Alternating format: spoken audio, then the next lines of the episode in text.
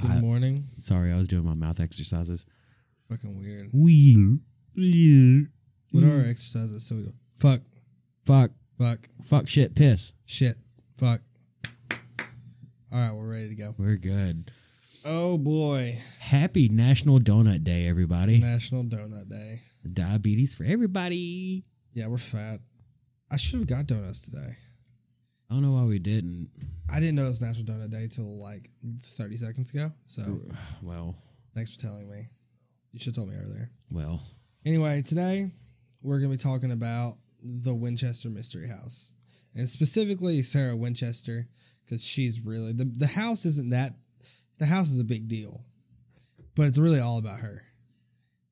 The house is just a tourist attraction, pretty much. It was Now it is. now it is. It was just a woman alone with a lot of money and bored out of her fucking mind. A lot of money. A lot. And if the last name rings a bell, Winchester, It's gun money. it's gun money. It's The blood gun- money. The gun that won the West. yeah. Uh, she is the heiress Yeah, I guess. to the Winchester. Bro, it's crazy. The the daddy did everything and, and she then- got all of it. and she she literally did nothing. Even her husband didn't do shit. What a fucking gold digger. She didn't know. She came from just as rich of a fucking family. Not as rich, but she came from high class too. But we're gonna get all into her history. That's what we're gonna start it out as. But I think we need to intro the podcast. Yeah. Welcome to the Torn Page. Hi. I'm Casey. All right, that's enough of that shit. Let's get to it. All right, Sarah Winchester is who we're talking about today. She was born Sarah Lockwood Pardee. The Pardee family is a Ooh, high party. They're a high noble family from New Haven. Ain't no party like a Pardee party. She was the fifth of seven children. Her parents were Leonard Pardee and Sarah Burns. I guess they weren't married. Isn't that that was a big deal back then, wasn't it? Though. I, I think they just kept like the names like that to know what families they came from. Yeah, that makes sense. When I first started doing research, there was technically no record of when she was born. They just say it was between 1835 and 1845. I actually did some research earlier and came to find out that she was born in September of 1839. Yeah, Joseph dug into New Haven birth records. Or, I don't know. He's probably hacking then. I man. but the Pardees, they were big, they were respectable upper middle class. They weren't upper, upper. Hmm. They're upper middle class. Their dad, her dad was a joiner, Okay. which is they're basically a carpenter, but they build like fancy shit. Oh. They build they build stuff that is more elegant and stuff like that than carpenters that build houses and shit. But his business was he made carriages, is what he built. And then later, because you know everything was made out of wood, we didn't have engines yet. He built carriages, and then later in Civil Wars, when he really made money, was he made ambulances for the Union Army, big money. yeah. But young Sarah, she was considered like a prodigy as a child. She was also hot as shit, apparently, for the times. I mean, looking at that picture that's on her profile right now, I want to bang one out to it. apparently, she was a baddie. But by the, by the time she was 12, she was fluent in Latin, French, Spanish, Italian, and obviously English. Show off. Smart as fuck. She was extremely good with music. She was drawn to like a lot of the classical arts and things like that with her knowledge her knowledge of the classical arts plus I'm guessing she played piano or something. They all since did. she was obsessed with the classical the arts of back in the day. I'm guessing. But she was nicknamed the Belle of New Haven because she was hot as fuck and smart as fuck. So everyone was like, hey, she's the Belle, I guess. I don't know. But she had uh, a very unique influence on her growing up. she was a purdy party. You're so dumb. but right outside New Haven or in New Haven is Yale, at the time, Yale College. It's Yale University now. But a lot of the people in New Haven coming from Yale, they were all more free think not I wouldn't say free thinking. They were Rosicrucian or Rosicrucian, I believe is how you describe it. And Rosicrucianism is like it's this big thought process or way of thinking where they believe that they possess wisdom that is handed down from ancient times. But it's this it's this thinking of they possess this wisdom no one else has. And I guess it's just cause from smart motherfucking people. A lot of Freemasonry as well. A lot of her family was Freemasons. A lot of people in that were in that Yale University that taught in Yale University were Freemasons. She had uncles, cousins, stuff like that. But she went to Young Ladies Col- Collegiate Institute. She was taught by these two, the Root brothers. Can't remember their first names. It was the Root brothers, which were Rosecroix Freemasons. They followed the same line of thinking. And that's where her thought process is, is in this Freemason, Rosicrucian thought process, which makes a lot of sense later on when you start to think about the house and stuff like that. But while she was at this institute of Yale, she met the daughter of the daughters, I should say, of Dr. Leonard Woolsey Bacon. No relation to Sir Francis Bacon. But this doctor's sister is the one that wrote the Bacon Doctrine, the one that put it out there that Sir Francis Bacon is the writer of the earlier works of William Shakespeare. Plot twist. So I don't know how true it is, but it's widely thought of in this like weird thinking community. People really believe that Sir Francis Bacon is actually William Shakespeare. So either he he's Francis Bacon is Shakespeare or Shakespeare had a ghostwriter. There's they say I didn't look too far in this doctrine, but I believe it's the earliest works of William Shakespeare that were written by Sir Francis Bacon. But I don't know exactly. I didn't really look deep into that because it doesn't do that much into the story. But just know Sir Francis Bacon is a big fucking part. He's very important. But whenever Sarah read through this Bacon doctrine, she was already obsessed with Shakespearean work of how she was. And she was in that like high class of thinking and fancy people and shit. She really dove deep into this theory of the Baconic Masonic doctrines and stuff. She started, started getting obsessed with like secret encryption techniques, uh, numbered ciphers, all of that kind of stuff that Francis, Sir Francis Bacon pushed so heavily and created. Really, he created a lot of number ciphers and stuff like that. Let me tell you, somebody came up to me. You want to join our brotherhood? What do you call it? The Baconic Brotherhood. I'm in. Hell yeah! I'm in. Free bacon? Free ba- Do I get free bacon? No. Fuck you. Get out of my face. But she, it's like when I started reading into this, it really blew my mind because I knew of the story, which we'll, we'll we'll go over the story of the mystery house and why it was built and stuff like that. And then I started reading her background and saw that she's an extremely intelligent, extremely witty, intuitive lady that knew a lot of stuff that really nowadays this kind of thinking makes you look like a conspiracy theorist. Or you're a loony fucker. It's, I mean, that's what conspiracy theorists are. You know, you start babbling on about this stuff that Sarah Winchester was going on about, people just shrug you off. Yeah, I mean, she eventually she eventually gravitated towards theosophy, which was confirmed by uh she had a friend at the time named Ralph Rambo. Cool ass last name. But she was like really close to him, but he's also a historian. So like I think a lot of the true facts about her come from him because she was really close to him and also was a historian. So depending on what tier you're in, in money wise, like Sarah Winchester was in that middle class, so she was upper middle. Upper middle. She wasn't there, but she was there. She didn't have Winchester money yet until she had Winchester money. But her family did have money. They had wagon money. They had slaves, probably. Probably one no, or two. They had money. They probably had enough money to have slaves, at least like a black lady in the house cleaning. So they had that kind of money, but they didn't have like plantation money. The the point I'm trying to get at is if you know somebody walks around this upper middle class talking about theory, theory, theory, theory. Fine, you know they're at their little ball parties and they're Yeah. having a good guffaw about it.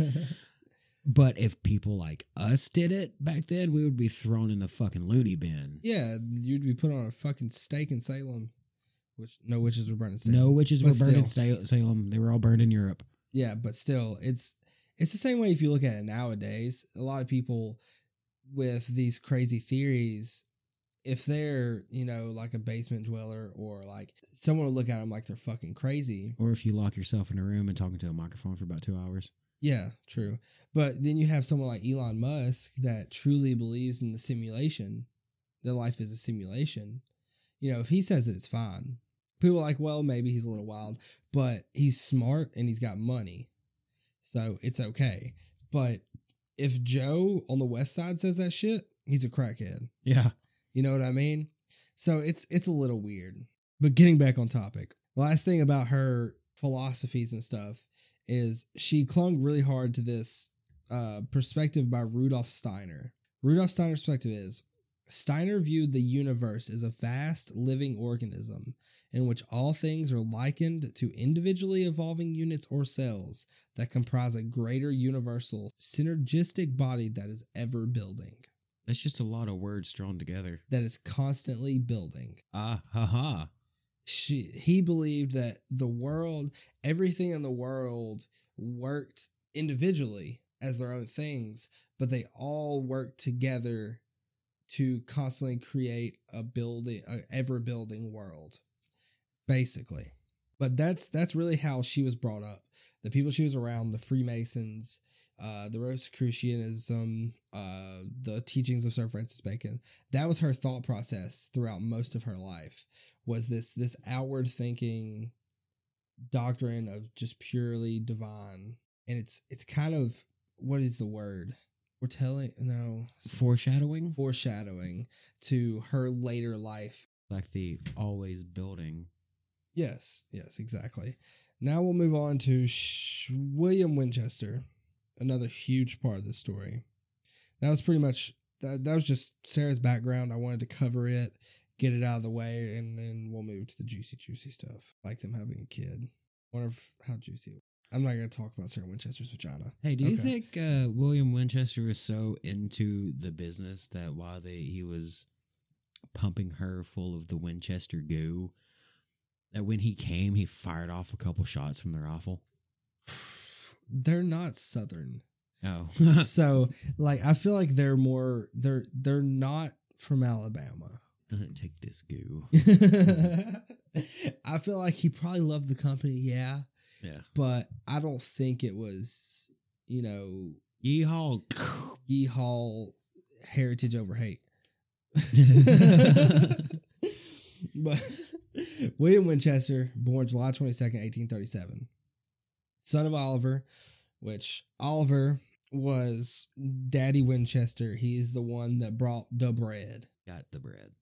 He originally he owned a clothing manufacturing company with uh, some partner. I think his name was James. I didn't really care about him. He's not important.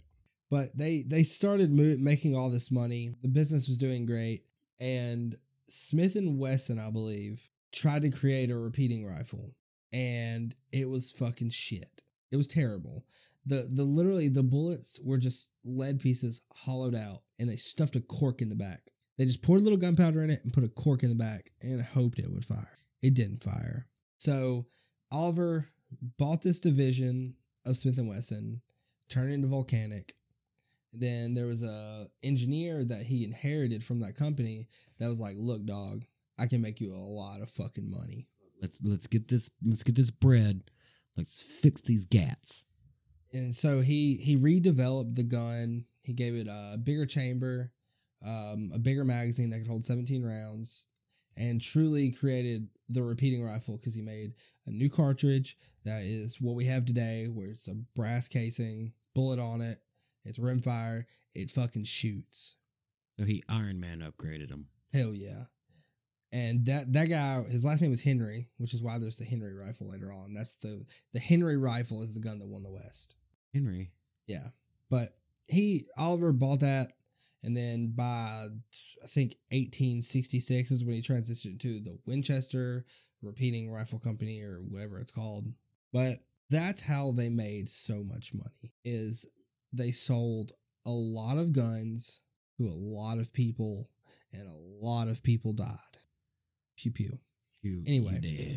The Winchesters and Pardees, uh, they knew each other because I think they all went to the same Baptist church in New Haven. It's like New Haven First Baptist Church, whatever. It's really weird that all these people that have these like weird thoughts and thinking ideas and philosophies still love Jesus. And you'd think that like these these weird systems that they're going into would make them stray away from religion because like freemasons freemasons are like don't talk about religion when they have their meetings and shit no religion no politics But if you look at them nowadays, it's not majority, but some members of the Masonic Temple are politicians. yeah Are pastors. that's because it's drifted so far away from where the founding not the founding fathers the founding fathers were not masons um where And don't the, believe Nicolas Cage. the founders didn't want anything to like their beliefs and like the degrees they followed, which a lot of people don't know what is inherent. I did a bunch of research, I couldn't find shit because they are so secretive. The only time you can speak out against a brother is if they break the law. That's the only time they're allowed to speak about their brothers in that form. My grandfather was a Mason, I don't want to rant about Freemasons. and I I never got to meet him, Yeah. but I I have come across uh, his Fez Fez. Fez.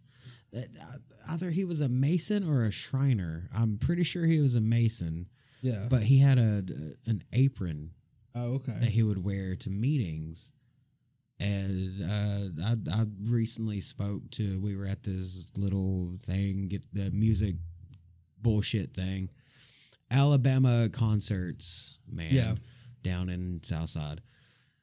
And Oh, the- I know what you're talking about. yeah, they set up tables down there, like you know, a couple restaurants will you can win like gift certificates. But the Masons were there, and they were like, "Join us, come play with us, Danny, Join us. forever and ever." Yeah, And I- once you're in, you never get out. yeah, uh, it's like blood in, blood out. blood in, blood out. What a fool. what up? What up? I thought, Do they jump you in?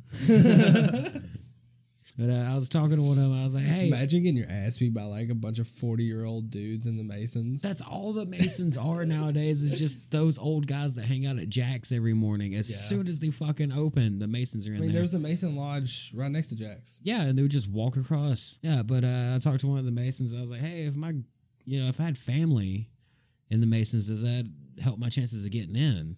They're like, we'd have to check our records, make sure that you know you were related to them and all that. Oh, but yeah. yeah. it would stand a, you know, all you gotta do is just get someone to recommend you, Oh, okay. like a member. Yeah, Ma- Freemasonry is a lot different now than it was in the 18 mid 1800s, late 1900s. So Now all you gotta do is just get a guy that says, you know what, he all right. yeah, Yeah. yeah, let him in, let him know the secrets of the world. I'm sure they don't know shit like that anymore. It's probably like only like the Bohemian Club and shit like that out in California. I would share those secrets on this podcast. I'm just letting everybody know. We're gonna send a man inside. Fund this operation by going to Patreon. We're not pulling Patreon. Anyway, so William and Sarah meet. I just know they get married in 1862. How they meet and all that doesn't really matter. I don't really care too much about William's background because this this is about Sarah. Sarah is what's important. But they got married September 30th, 1862. And then they had a baby four years later Annie. named Annie Pardee Winchester. And she died 40 days later. Yep. Of marasmus. I don't know how to pronounce it, but I think that's it. Malnutrition. She died from malnutrition. Basically, her body couldn't. Her she was set up to fail. Her Yeah. body couldn't metabolize proteins, so severe dehydration sets in, and there's not really shit they can do about it. It's the 1800s. There's not good enough medicine to save the baby. and there's no like uh, what we have nowadays. Like if your baby isn't eating, there's no like synthetic type of formula to give them intravenous. Yeah, I mean, and they can give them fluids, stop them from dehydrating. But the baby died 40 days after she was born, And then about a year later, Oliver dies. Well, no, that was like 14 years later. Holy shit, I'm dumb. In 1880, Oliver died, leaving the Winchester fortune to William. And then a year after that, William dies of tuberculosis at 43. So Sarah Winchester inherits all of the Winchester fortune. She inherits the company. Uh, I think it was $20 million. Um, yeah. Immediate, uh, up front, she got $20 million, which is uh, half a billion today. Yeah, it's Oh. about uh five hundred million five hundred fifty thousand. Yeah, it's a lot of fucking money. Plus, she got 50% stock, which is 1K a day in royalties, which is like 25 grand. It is A day? uh, uh twenty thousand to twenty five thousand dollars a day in, in now money. Yeah, a lot of money.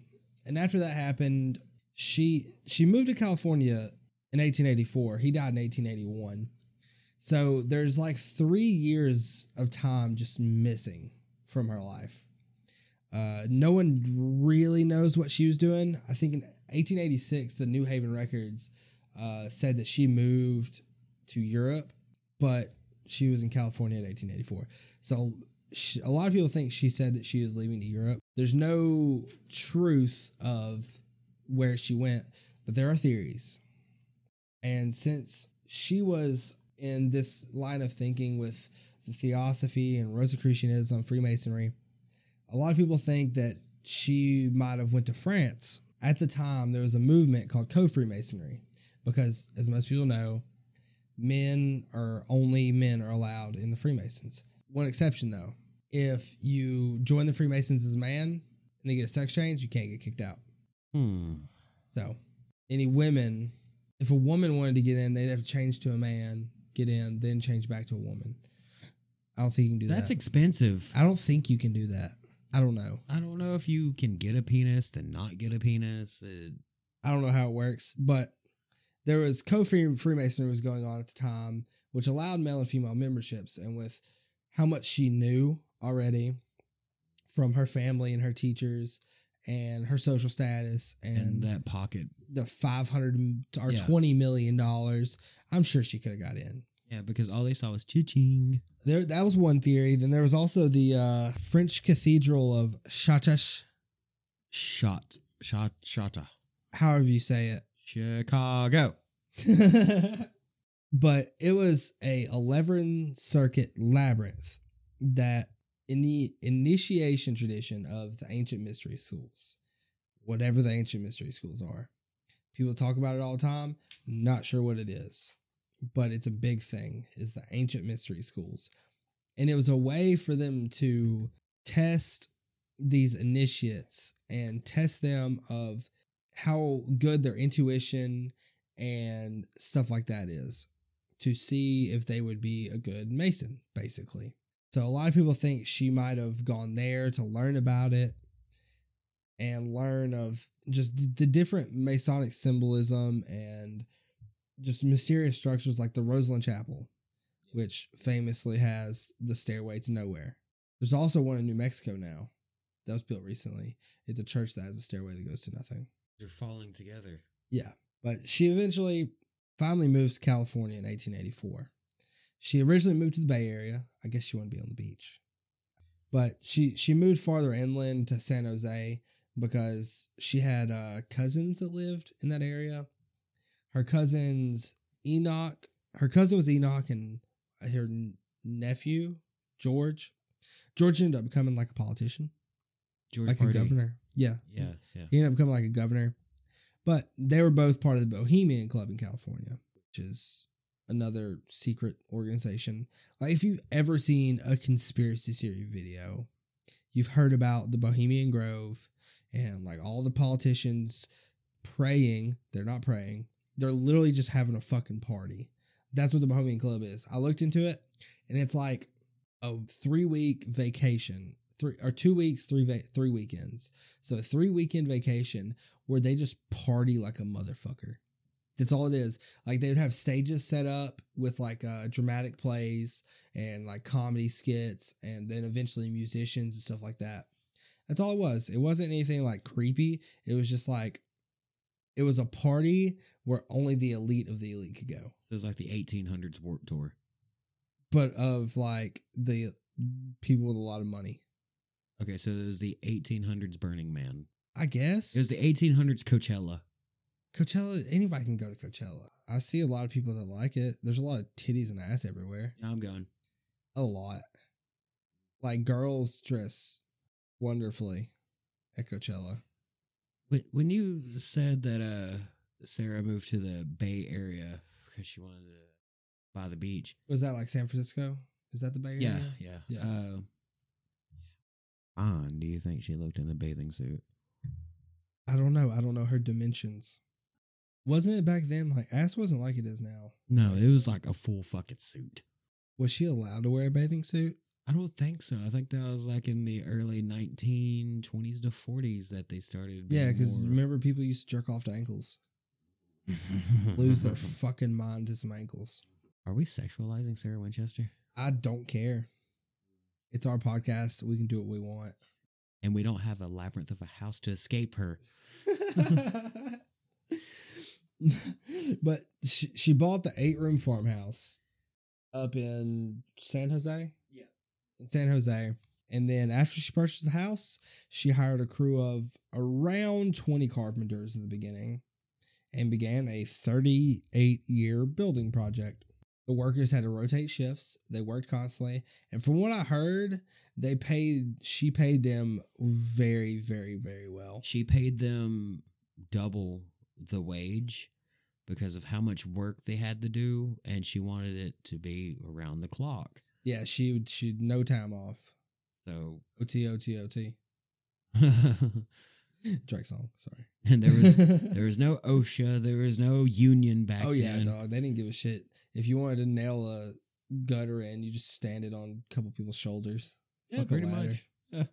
But they they worked rotating shifts. There was no master plan. It was just Sarah would come in, be like, Enrique, I want this staircase. And that was about it. Jose. Porque Jose. Me amo Sarah. Build door. No, no, no. Build door.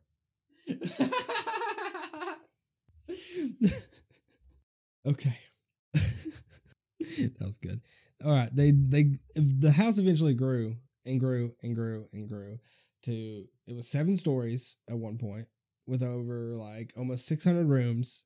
And then there was a nice little earthquake because you're in California Yeah, yeah. in 1906.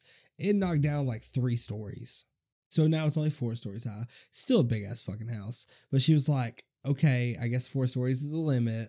The earth got mad at me. But the the house was built on um a, a foundation. Uh, I forgot what they called it, but it allowed for the house to pretty much wiggle when there was an earthquake, like move with the quake. It was I think it was like a shifting foundation or something like that. But if there was an earthquake, the house moved with it. Which, Yeah. which was ahead of its time. A lot of shit she did was ahead of its time. Yeah. she had fucking elevators. she had elevators. She had They uh, originally were hydraulic, but eventually electric. wool insulation. Yeah, wool insulation. She was Uh, like the first person to ever do that. a sewage draining system, and uh, she had her own like water plant basically. Like all her all the water in the house and i believe electricity in the house was supplied directly from her own i guess you'd say generators but her own fucking power plant. It wasn't like hooked up to california. Yeah. it ha- it was so large that at the time it had to be supported on its own i guess with the benjamin franklin design. Fucking idiot. Yeah, Beyonce ain't got shit on Sarah Winchester. that's that is a big ass house but i mean i don't think it's the biggest anymore i, I think if not I, not since the earthquake. No. If I remember reading correctly, Jay Z and Beyonce bought the biggest house in California. Well, I'm just gonna say that Sarah Winchester was more bougie than Jay Z and Beyonce Uh, during her time. I mean, yeah, for her time. But okay, today's age, how many Louis bags do you think she'd have? Oh, this bitch would be walking around She would have one of her 900 closets. She would have Yeah. probably have all 900 closets. If you took Full. full, if you took what she got in inheritance and today's money, which was half a billion, she would have Louis Vuitton bags just laying in the floor. Should uh, look like Jeffree Star's closet. Yeah, or his vault. Yeah, the vault. Yeah. I watched that video. Like, I fuck with Jeffree Star. I don't care what it was. I don't watch like the makeup tutorials. Ever since the Shane Dawson documentary, I've like watched like the IRL stuff. I'm I love one of a kind things, and how much like one of a kind shit Jeffree Star has is insane. We're talking. We're supposed to be talking about Sarah Winchester. Tangents. Tangents. But anyway, the house the house is fucking insane. It's there's it's like miles of hallways and shit. Some of the weird things. So there's there's passageways and stairways that create shortcuts that literally make you think you're leaping from one side of the house to the other. It's pretty insane. There's rooms with there's rooms within rooms, staircases that lead to nowhere. There's a door that opens into a fucking wall. This shit makes me think of an Acme cartoon when I think about the house. Every time I think about the door to nowhere, I just imagine somebody running out the door and then doing the Wiley Coyote thing, looking down and holding up the sign that says "Help." Yeah. The there's there's 47 chimneys in the house. Some of them are covered by a ceiling. There's how many? There's only what? Like 12 12 actual fireplaces, but 47 random chimneys. Which you would think if there's 47 chimneys, there's 47 fireplaces, but n- no, there's only 17. Okay, yeah, it's it's So- so weird. Some of the fireplaces were wood burning, gas, or coal. There's skylights that are covered by a roof. There's skylights that are covered by other skylights. There's uh, skylights that peer down into rooms. Yeah, they're they're built into the floor. There's tiny doors that lead into large rooms, and there's big ass doors that lead into tiny rooms. This is so Willy Wonka. it's so weird. There's the, that second story door that's like the famous photograph that just leads into nothing. If you walk out it, you're gonna fall on your face. Two stories. Hmm. Literally just leads out into the yard. There's uh upside down pillars everywhere. There's the number 7, 11, and 13 are extremely repeated throughout the house. 13 the most. And it's with like the number of things. It's not like she posted the number 13 everywhere. But like like one room will have like 13 windows. Yeah, she had an obsession. She had an obsession with the number thirteen. Um, there were thirteen panes of glass in the windows. There were thirteen hooks that uh, held her robes that she wore into the seance room. 13 robes. 13 robes. She got a chandelier ordered and sent to her that had 12 torches on it. She got one of the welders to add a 13th. Yeah. It's, it's crazy. But the house is the house itself is insane. There's a lot of speculation of whether it was being built constantly for 38 years, 24 7, 365. Some people say that that's impossible or just stupid to think of, but she was very adamant of what she wanted. She wanted a final product, I think, but there's also two sides to the story. She also, I don't know if she or the Winchester estate uh, or Thomas Burnett that bought it later on, I don't know if they hold the record, but they're in Guinness Yeah, for the uh, longest construction of a house, yeah. which was 38 years. 38 years long, constantly built. But now we need to talk about why the house was built. For 38 years. It's it's considered folklore, I guess. No one knows the true story. But Joseph's going to tell you what the common story, what everyone thinks it is. The story behind the way the Winchester house was constructed is after William and Annie passed away. So this is what the movie's based on, right? No, this Isn't is it a horror movie? no, this is the lore lore. This is the story story. Yeah. Okay. This is before the movie. I still haven't had a chance to watch it. Isn't it like 2015 movie? Uh, 2018. 2018. Okay. So it's pretty recent, and it's Is it a horror? It's a horror movie, ain't it? horror suspense. Okay. After the deaths of William and Annie, Sarah became, of course, depressed. Yeah. She thought she was, she had bad luck. She was cursed. She went to a, a, a medium, His name's Adam Coons. Adam Coons, and she would conduct seances and she would read off They would do Ouija boards. You know where he's from? Where? Boston. Boston. She's from Boston. Hey, can you ask the ghost where my khakis are? They in your closet. Wait, they didn't have cars like back then. your khakis are in your khakis. Anyways, tangent. The medium informed Sarah that she kind of was cursed in a way, that there was a Winchester family curse, and she would be haunted by every spirit that was taken by a Winchester rifle. Which is really weird to me because you don't hear about like the Smith and Wesson curse or the Remington curse. Uh, or the Like, re- are those families cursed to build a house for 38 fucking years? Because I'm sure Smith and Wesson's killed more than Winchester has. Yeah, I'm, I'm sure that all the squirrels I've taken out with a Red Ryder BB gun are haunting me. Yeah. So it made squirrels do fuck with us a, a lot, A lot. especially in my house.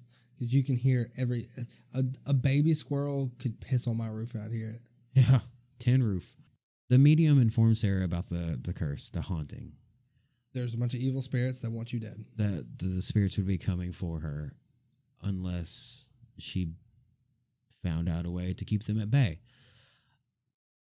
What she did was she built her house into a trap, pretty yeah, much. Uh, it was it was a labyrinth designed to confuse ethereal beings. that could walk through walls yeah, anyway. sometimes. But she was an extremely emotional.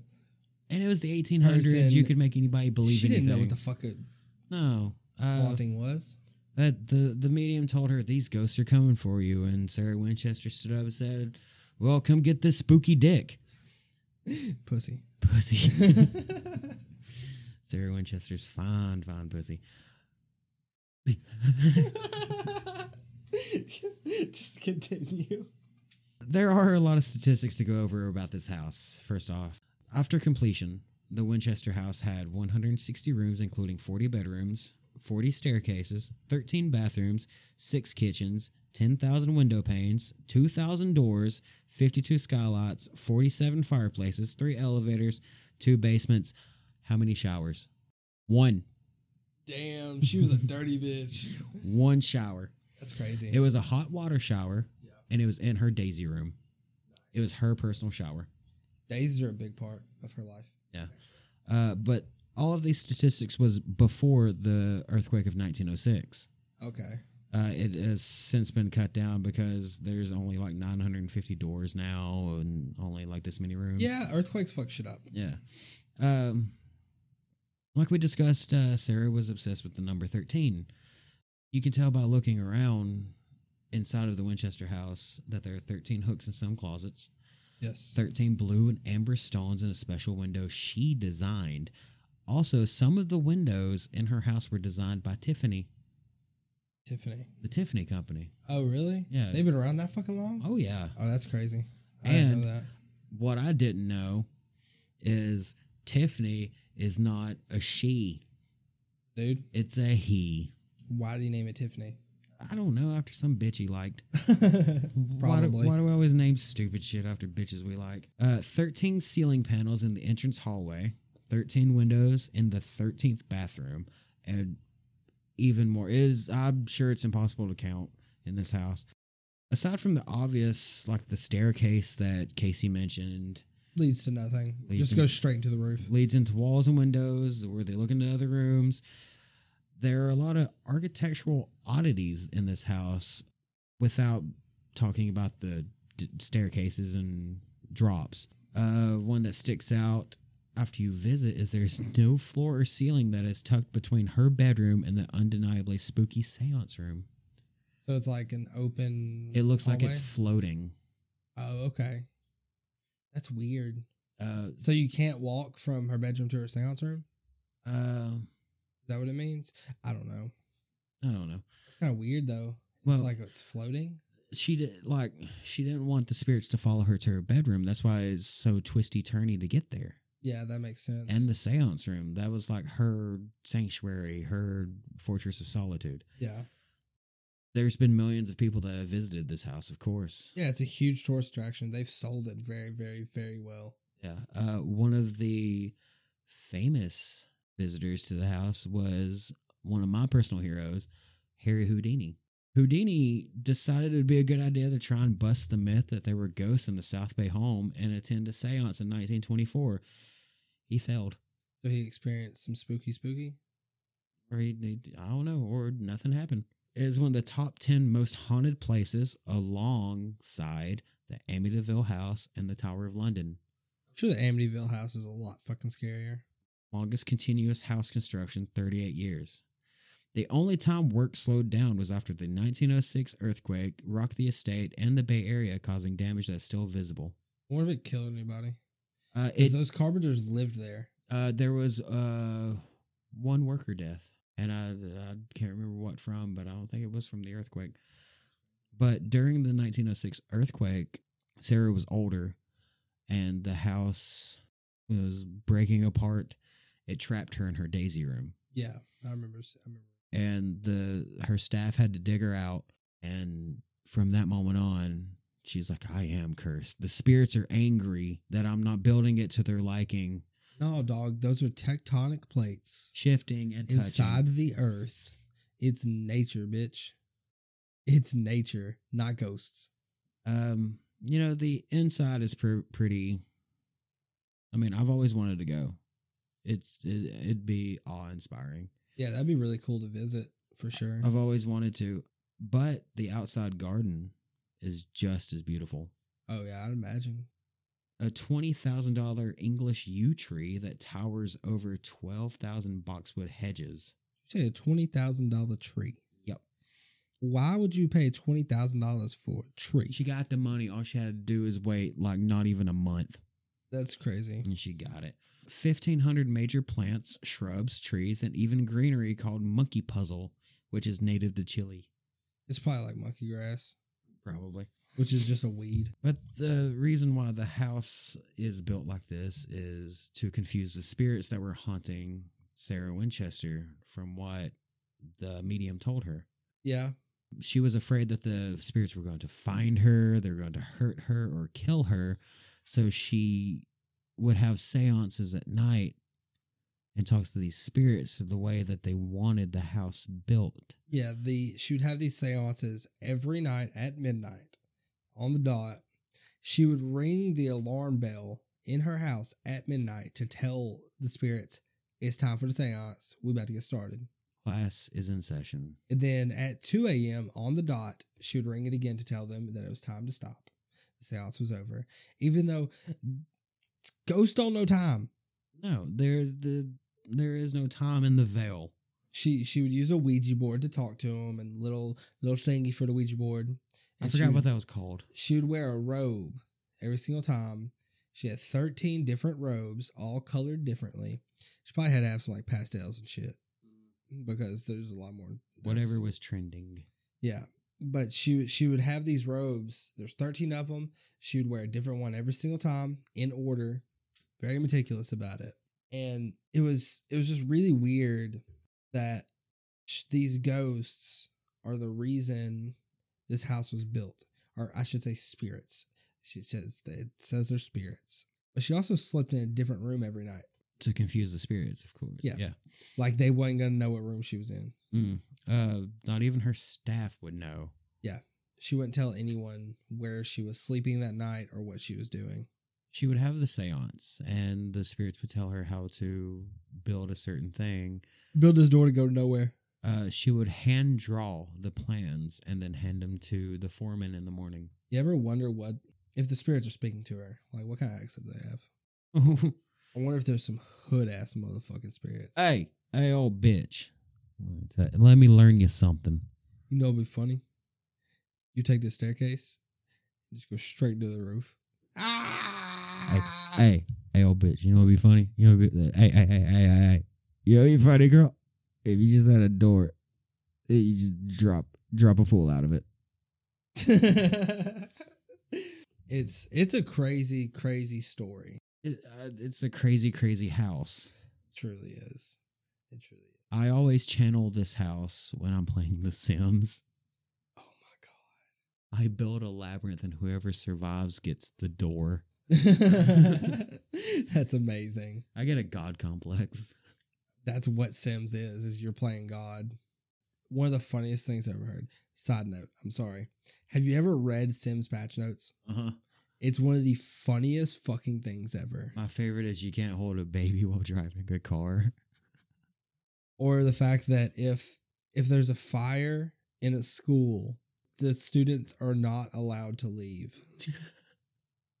the game will not let the students get out of the school if it's on fire. It's oh my god. Anyway, tangent. Back to the Winchester Mystery House. So that is the ghosts. But what is the real reason why Sarah Winchester built the house this way? Or the theory? There's there's a theory that's I think more credible than she was being chased by evil spirits. So when it comes to the evil spirits, there's there's this article I found. It's super fucking long. It's the truth about Sarah Winchester. And this guy has gone to the house many times for research, uh, to learn more things about it, talk to the tour guides. And one of the tour guides there told him that back in the day, whenever the house first started, they first started using it as a tourist attraction. The tour guide told them that the owners of the house used to tell them, make this shit sound good, sell the story. We want more people to come back. So that that put a big damper on like me believing in, you know, the evil spirits are forcing her to build this house and she would she would throw these random building designs in to confuse the spirits and stuff like that. Uh, another interesting fact about the house is she spent five point five million dollars. That was pocket change. Well, that was like a quarter of what she inherited. Uh, the craziest thing that I've read is the house is only valued at five thousand dollars. After she died, it was valued at five thousand dollars. So the people that bought it as a tourist attraction bought it for five grand. No, the man that bought it, Thomas Burnett, he bought the house at auction for just one hundred and thirty-five thousand five hundred thirty-one dollars and fifty cents, Okay, that's that's wild. which is less than the value of the acreage the house sits on. Yeah, that's true. Okay, the true, I'm not gonna say true. The theory that I like to think is the truth. Is that a good way to describe it? The alleged truth. the alleged truth, the theory that a lot of people have come to when it comes to Sarah Winchester. So, the reason she built the house, so she was, when she was young, she was exposed to a lot of Masonic, Rosicrucian, Baconian, all these concepts. And the labyrinth aspect of the house is what truly is what sold it to me it is a test for initiates. So, in the ancient times, in these ancient schools, they built these labyrinths to test an initiate's, uh, how do you say it, intuition and things of that nature. When you your first degree normally in those ancient schools was to go through these puzzles through these labyrinths, and since she was so intertwined with with Bacon and with these Rosicrucian and Freemason, all this stuff, I feel like what she did was when she when when William died and Anne died, she threw herself into a frenzy. She didn't know what to do. So she went to France or to Europe and she decided I have all this money and she probably joined one of those Mason groups in France. And she was like, "Bitch, I know everything you already know." Don't at me. and she took over that chapter or something. I don't, I don't know. I'm just guessing, but I think she wanted to build this house as a test for the initiates of. I feel like she was trying to start her own chapter. I think that house was the lodge. That house was the test. That house was the labyrinth that these initiates had to pass to get their first degree when they first go in. And you see it a lot in Bacon, Sir Francis Bacon. He is the biggest influence on Sarah's life, even though they never met. When when she looked into like the Pythagor Pythagorean, not the Pythagorean theorem, I ain't talking math, uh, but I am talking numbers. So numerologists use Pythagorean table, and it's it's a way for you to break down words into numbers, right? So you have Sarah. Sarah's name equals 20, which simplifies to a 2 because they don't use zeros. Part E equals 31, which simplifies to 4. So her name is a 6. But if you use her full name, Sarah Lockwood Pardee, it adds up to 25, which simplifies to 7. 7 is extremely notable inside the house. But then if you take her full name plus her regular name, equals 13. Extremely throughout the house. And it, it just it keeps growing and growing when you look at these numbers. I feel like some of these numbers are a fucking stretch. A lot of the times these numbers are a big fucking stretch. But for instance, in a different cipher, both Sarah Pardee and Francis Bacon both come up to the number 51 in a different but if you include her middle initial, it comes out to 54, which reversed corresponds to Shakespeare. That's a fucking stretch. Like, no, bitch, one's 54 and one's 45. You don't flip it and reverse it. but it all comes down to this this science of numbers and the fact that she was so far deep intertwined with Bacon's teachings that I think she took it and fucking ran with it. Because apparently 13 is a very pot like important number inside her life. And that's extremely symbolic with how the house is laid out so what most people think is this house is a puzzle or a labyrinth for the next initiates for these ancient schools like i said with rosicrucianism these people that follow those teachings believe they have acquired a higher wisdom than normal people. So she feels like if someone could pass that test, then they could also acquire that higher wisdom, essentially. Was she playing God herself? I think she was trying to, but in my opinion, I think that she read all this numerology stuff and just thought that it was just the neatest thing ever. I think she went on a power trip. Yeah, like I have this money, I have this knowledge. Bow to me. And I mean, there is there is so much shit.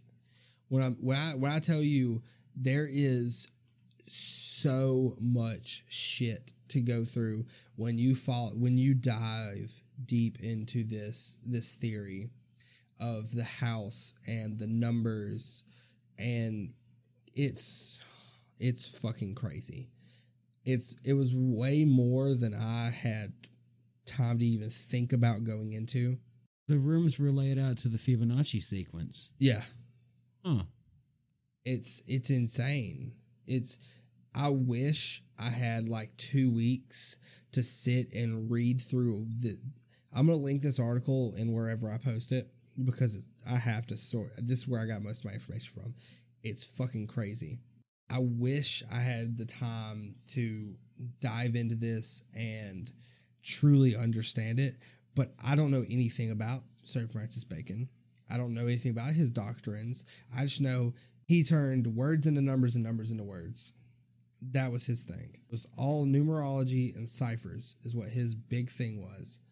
And I think he was too smart for his time and he inspired a lot of people that maybe did some shit they weren't supposed to or went off the deep end believing in stuff that they shouldn't have. I don't know.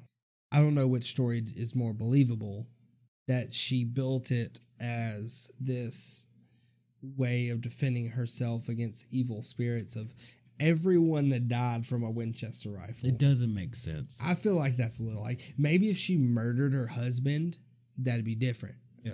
But he died of a disease. Like maybe if he murdered William, then I'd be like, well, yeah, he's haunting her. Or like if she killed the kid. She didn't kill the kid. Maybe Mr. Coons was just trying to make some money off one of the richest women in America. I think he was he just sold her some I shit. he was just but there's also no proof they ever met. There's no way to corroborate they ever met. I've heard conflicting stories and I've seen conflicting documentaries.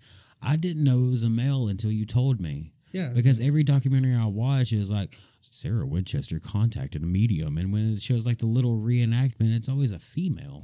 Yeah, it was Adam Coons. And she also, Sarah, had a maid or like this live in nanny person, whatever, that said she never saw, which it's believable she never saw, but she says that Sarah was never involved in this spiritual seance stuff.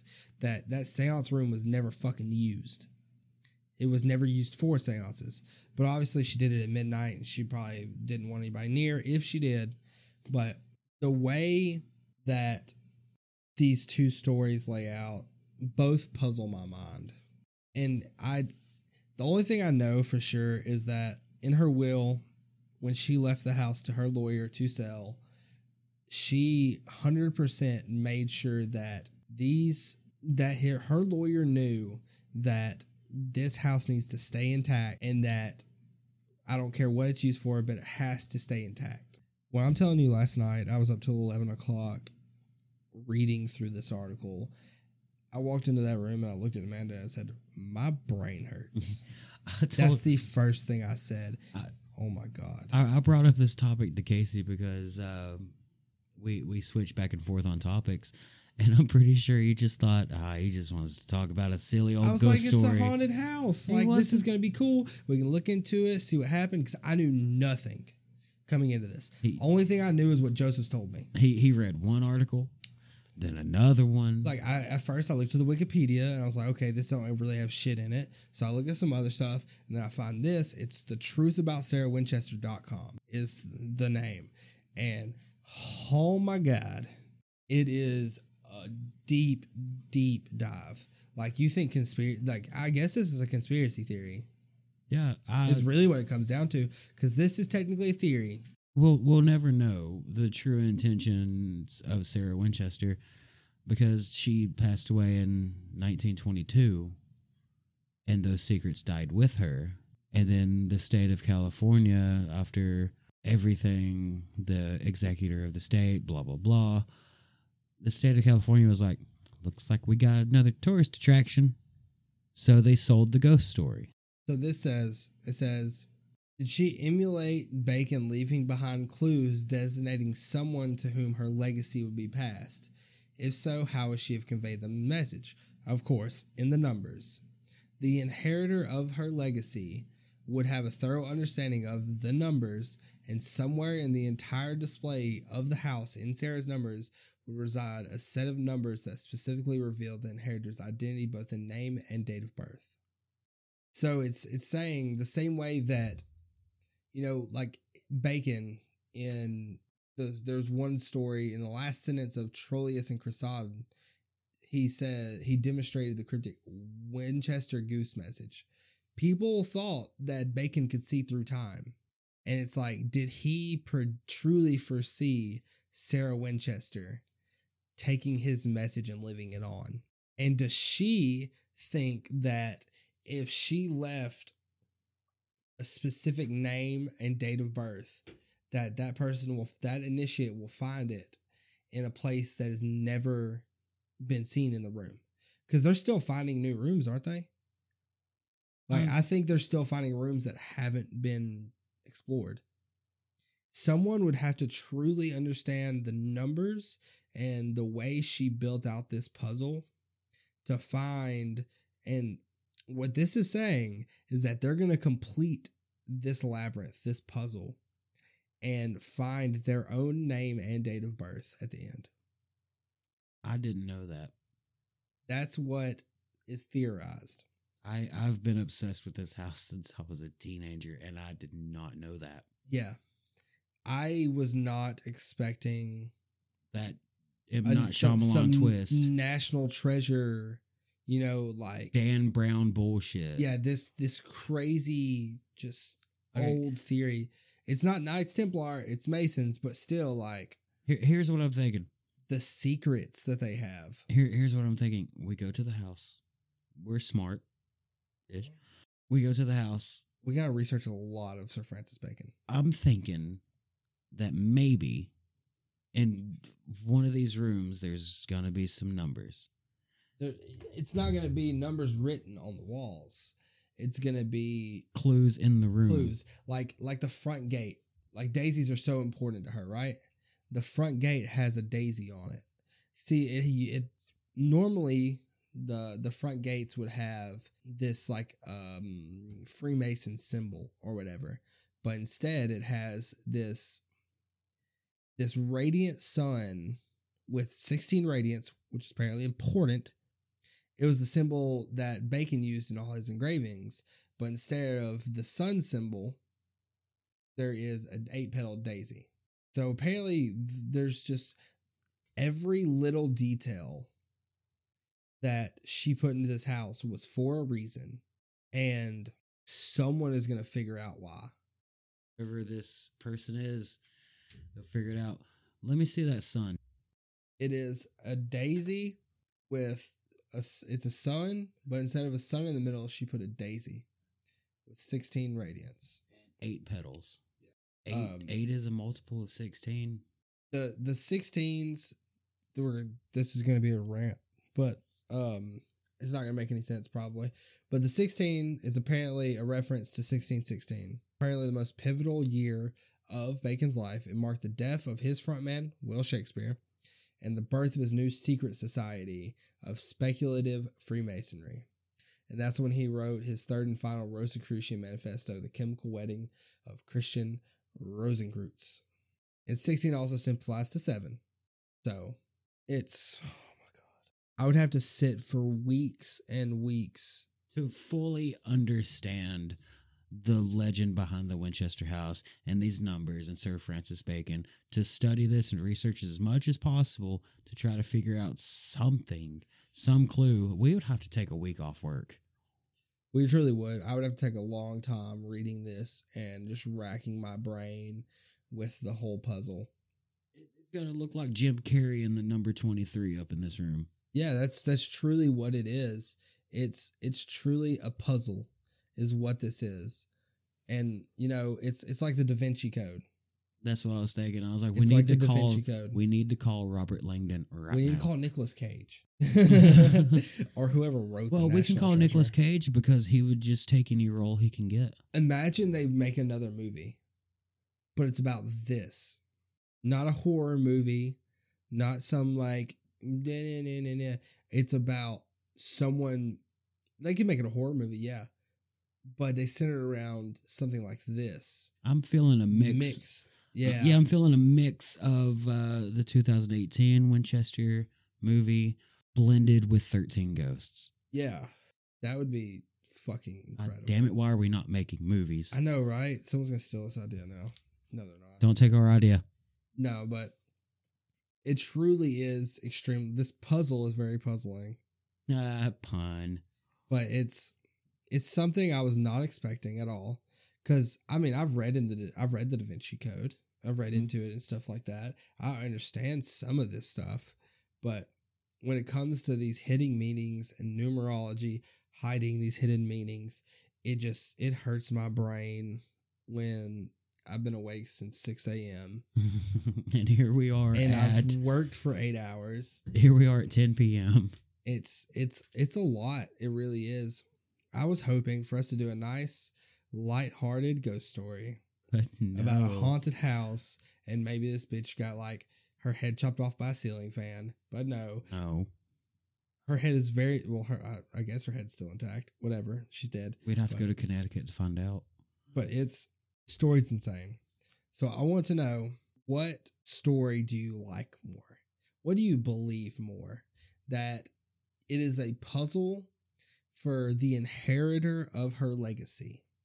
That's what it comes down to. It's built like what the initiates go through but it's for the inheritor of her legacy. The one person in the world that is destined for this to be a thing. And it can be any time because she technically in her mind and what everyone thinks was the inheritor of a lot of Bacon's destiny, which was 200 years before. So this could, this house was, she died late mid 90s. 1922. So it could be 2100 before her inheritor figures it out. Be me, could be you, could be one of It's the workers. not going to be me. Could be one of the workers. It, I, it's not to be me. I can tell you that shit. Because I am not. I got too much shit to do, dog. I can't lock myself in this office for a week to figure this shit out. Because you're going to have to read shit about the Da Vinci Code. You're going to have to read all the shit about Sir Francis Bacon, decipher his shit. It's no. Well, I'm I'm sure that I have to use All of his different numerology. that's that's probably one of the first clues is his theorem. The one of the other clues has to be the Fibonacci sequence. Ciphers. It's ciphers. Just, just there's so many out there. How many petals is on that daisy? Eight. Eight. Eight and eight. Sixteen. Sixteen. Sixteen people. How was old I was when I first. Uh, 16. 16 is the age to drive. 18, you're allowed to vote. JonBenét Ramsey would have been 18. Sarah Winchester killed JonBenét Ramsey. I have I've solved it. We're good. iTunes number one. We got it. God, I I love those so much though. I want to talk about JonBenét Ramsey. I don't. I wonder if there's any new stuff to the story. Uh, there's only the tabloid shit. I mean, I'm pretty sure the family did it, but the dad was banging Natalee Holloway's mom. Ooh. They mm. met at a convention for parents that lost their children. How fucking sad is that? that's wild. All right, we're we're we need to wrap this up. God, this is all of this information blew my mind, and I don't. I hope that next time you bring me something. this isn't what comes out of it. I love it. I hmm. truly enjoy doing it and looking into this, but when, when I first pitched this idea, Casey's like, "You're leading the fucking show. It's your topic. I mean, yeah, like you're the one that loves this ghost shit. it's your this spooky house." And I was like, and then I, I was like, I need to know at least a little bit about it. And I started looking into it, and I was like, Joseph, this ain't a spooky house. this is a woman that knows a lot of shit. She has divine wisdom, apparently. Need to close that tab. Exiting out of it right now. I'm done. Okay, that was that was Sarah Winchester in the Winchester Mystery House. Good episode. I enjoyed it. We talked a lot. God. We rambled a lot. We went on a lot of tangents, but that's gonna happen, I'm booking a flight to San Jose. dude. I would love, I would love to go to San Jose to see that and eat tender greens. Sure. You know what tender greens is? No. It's like I don't know how to describe it, but it's really good food. Anyway, Okay. that that's it. We're done. Um, what do we say? Follow us on Twitter. We're on Twitter at the Torn Page Pod. I am Lasers GG on Twitter. I am at Joseph Baswell. We're on everything: Spotify, iTunes, Stitcher, Podbean. Stitcher, Podbean. I posted on YouTube. Everything but SoundCloud because SoundCloud wants me to pay money. No. And I already pay somebody money, so I'm not paying them money too. Wait for this. We're just doing this out of. I Uh, fucking love doing it. uh, It's rough. We don't have much time to do anything. my hair is falling out at a faster rate, We still have to record another episode, which we're hopefully going to do tomorrow. which will be a more. Uh, I'm gonna say comical episode because I, shit show. It's good. That, by the way, we are introducing a new episodic saga. We're So it's going to be more than three episodes. it's gonna be a saga It's basically what we uploaded last Saturday. when I, about when I uploaded it with uh it's just I wanted to be able to put more stuff out basically. And with me researching a talk, topic heavily like this Sarah Winchester one, I don't have time with working a full-time job to record another or do the research for another big episode. So I decided we'd do what Joseph came up with the name of yes, I did. Sunday morning shit show, where we're just going to talk about things that are happening. Current events. I get yeah, current events in the news. Um, stupid, stupid just- people. if if I see a news article that like like a the dude that had drugs stuffed in stuffed in his ass and then cheddar bobbed himself. You love the title I came up with, though. Drug bust, drug butt nut shot. No, the title I came up with was Drug Butt Bust Nut. but that's generally what that's going to be. It's just going to be us really fucking around, talking about a couple of things. Sometimes it could get more serious. It's going to be where I want to put, if we have to rant about something, it's going to be in that.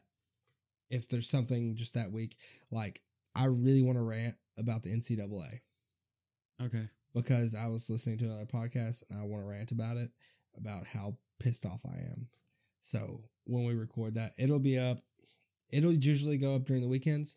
I don't really want to set myself a specific day of the week that I'll put it up.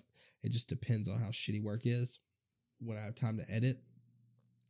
But the the shit show will go up on the weekends. And then the main topic episode will go up usually I would say Tuesday or Wednesday is what I'm gonna go for. This one might not go up till Thursday, but it's gonna go up sometime during the week. I'm trying to stay on schedule, but it's fucking hard. I, I think this episode is going to be one of our um, one of our best ones. I think I think we did really good. I just hope I, I there's a couple things I gotta chop up. Hopefully, And if anybody listening has any ideas for anything you want to hear about, just DM us on Twitter or just tell us in person. there's my the email is the torn page podcast at, e- at gmail.com. Uh, I check it every single day. You can email me whenever. You can DM the Twitter. I'll check it whenever or DM us personally on Twitter. Uh, if there's anything you want to hear about, just tell us about it. I hope so. Uh, this was the torn page. Is it? This is the torn page. Are we really here? Do you want to talk about the simulation? no. I'm Casey. I am a simulated human that they call Joseph, air quotations. And we're we're done. I'm going to bed. Bye. Good night. Sweet dreams. Love you. I love you.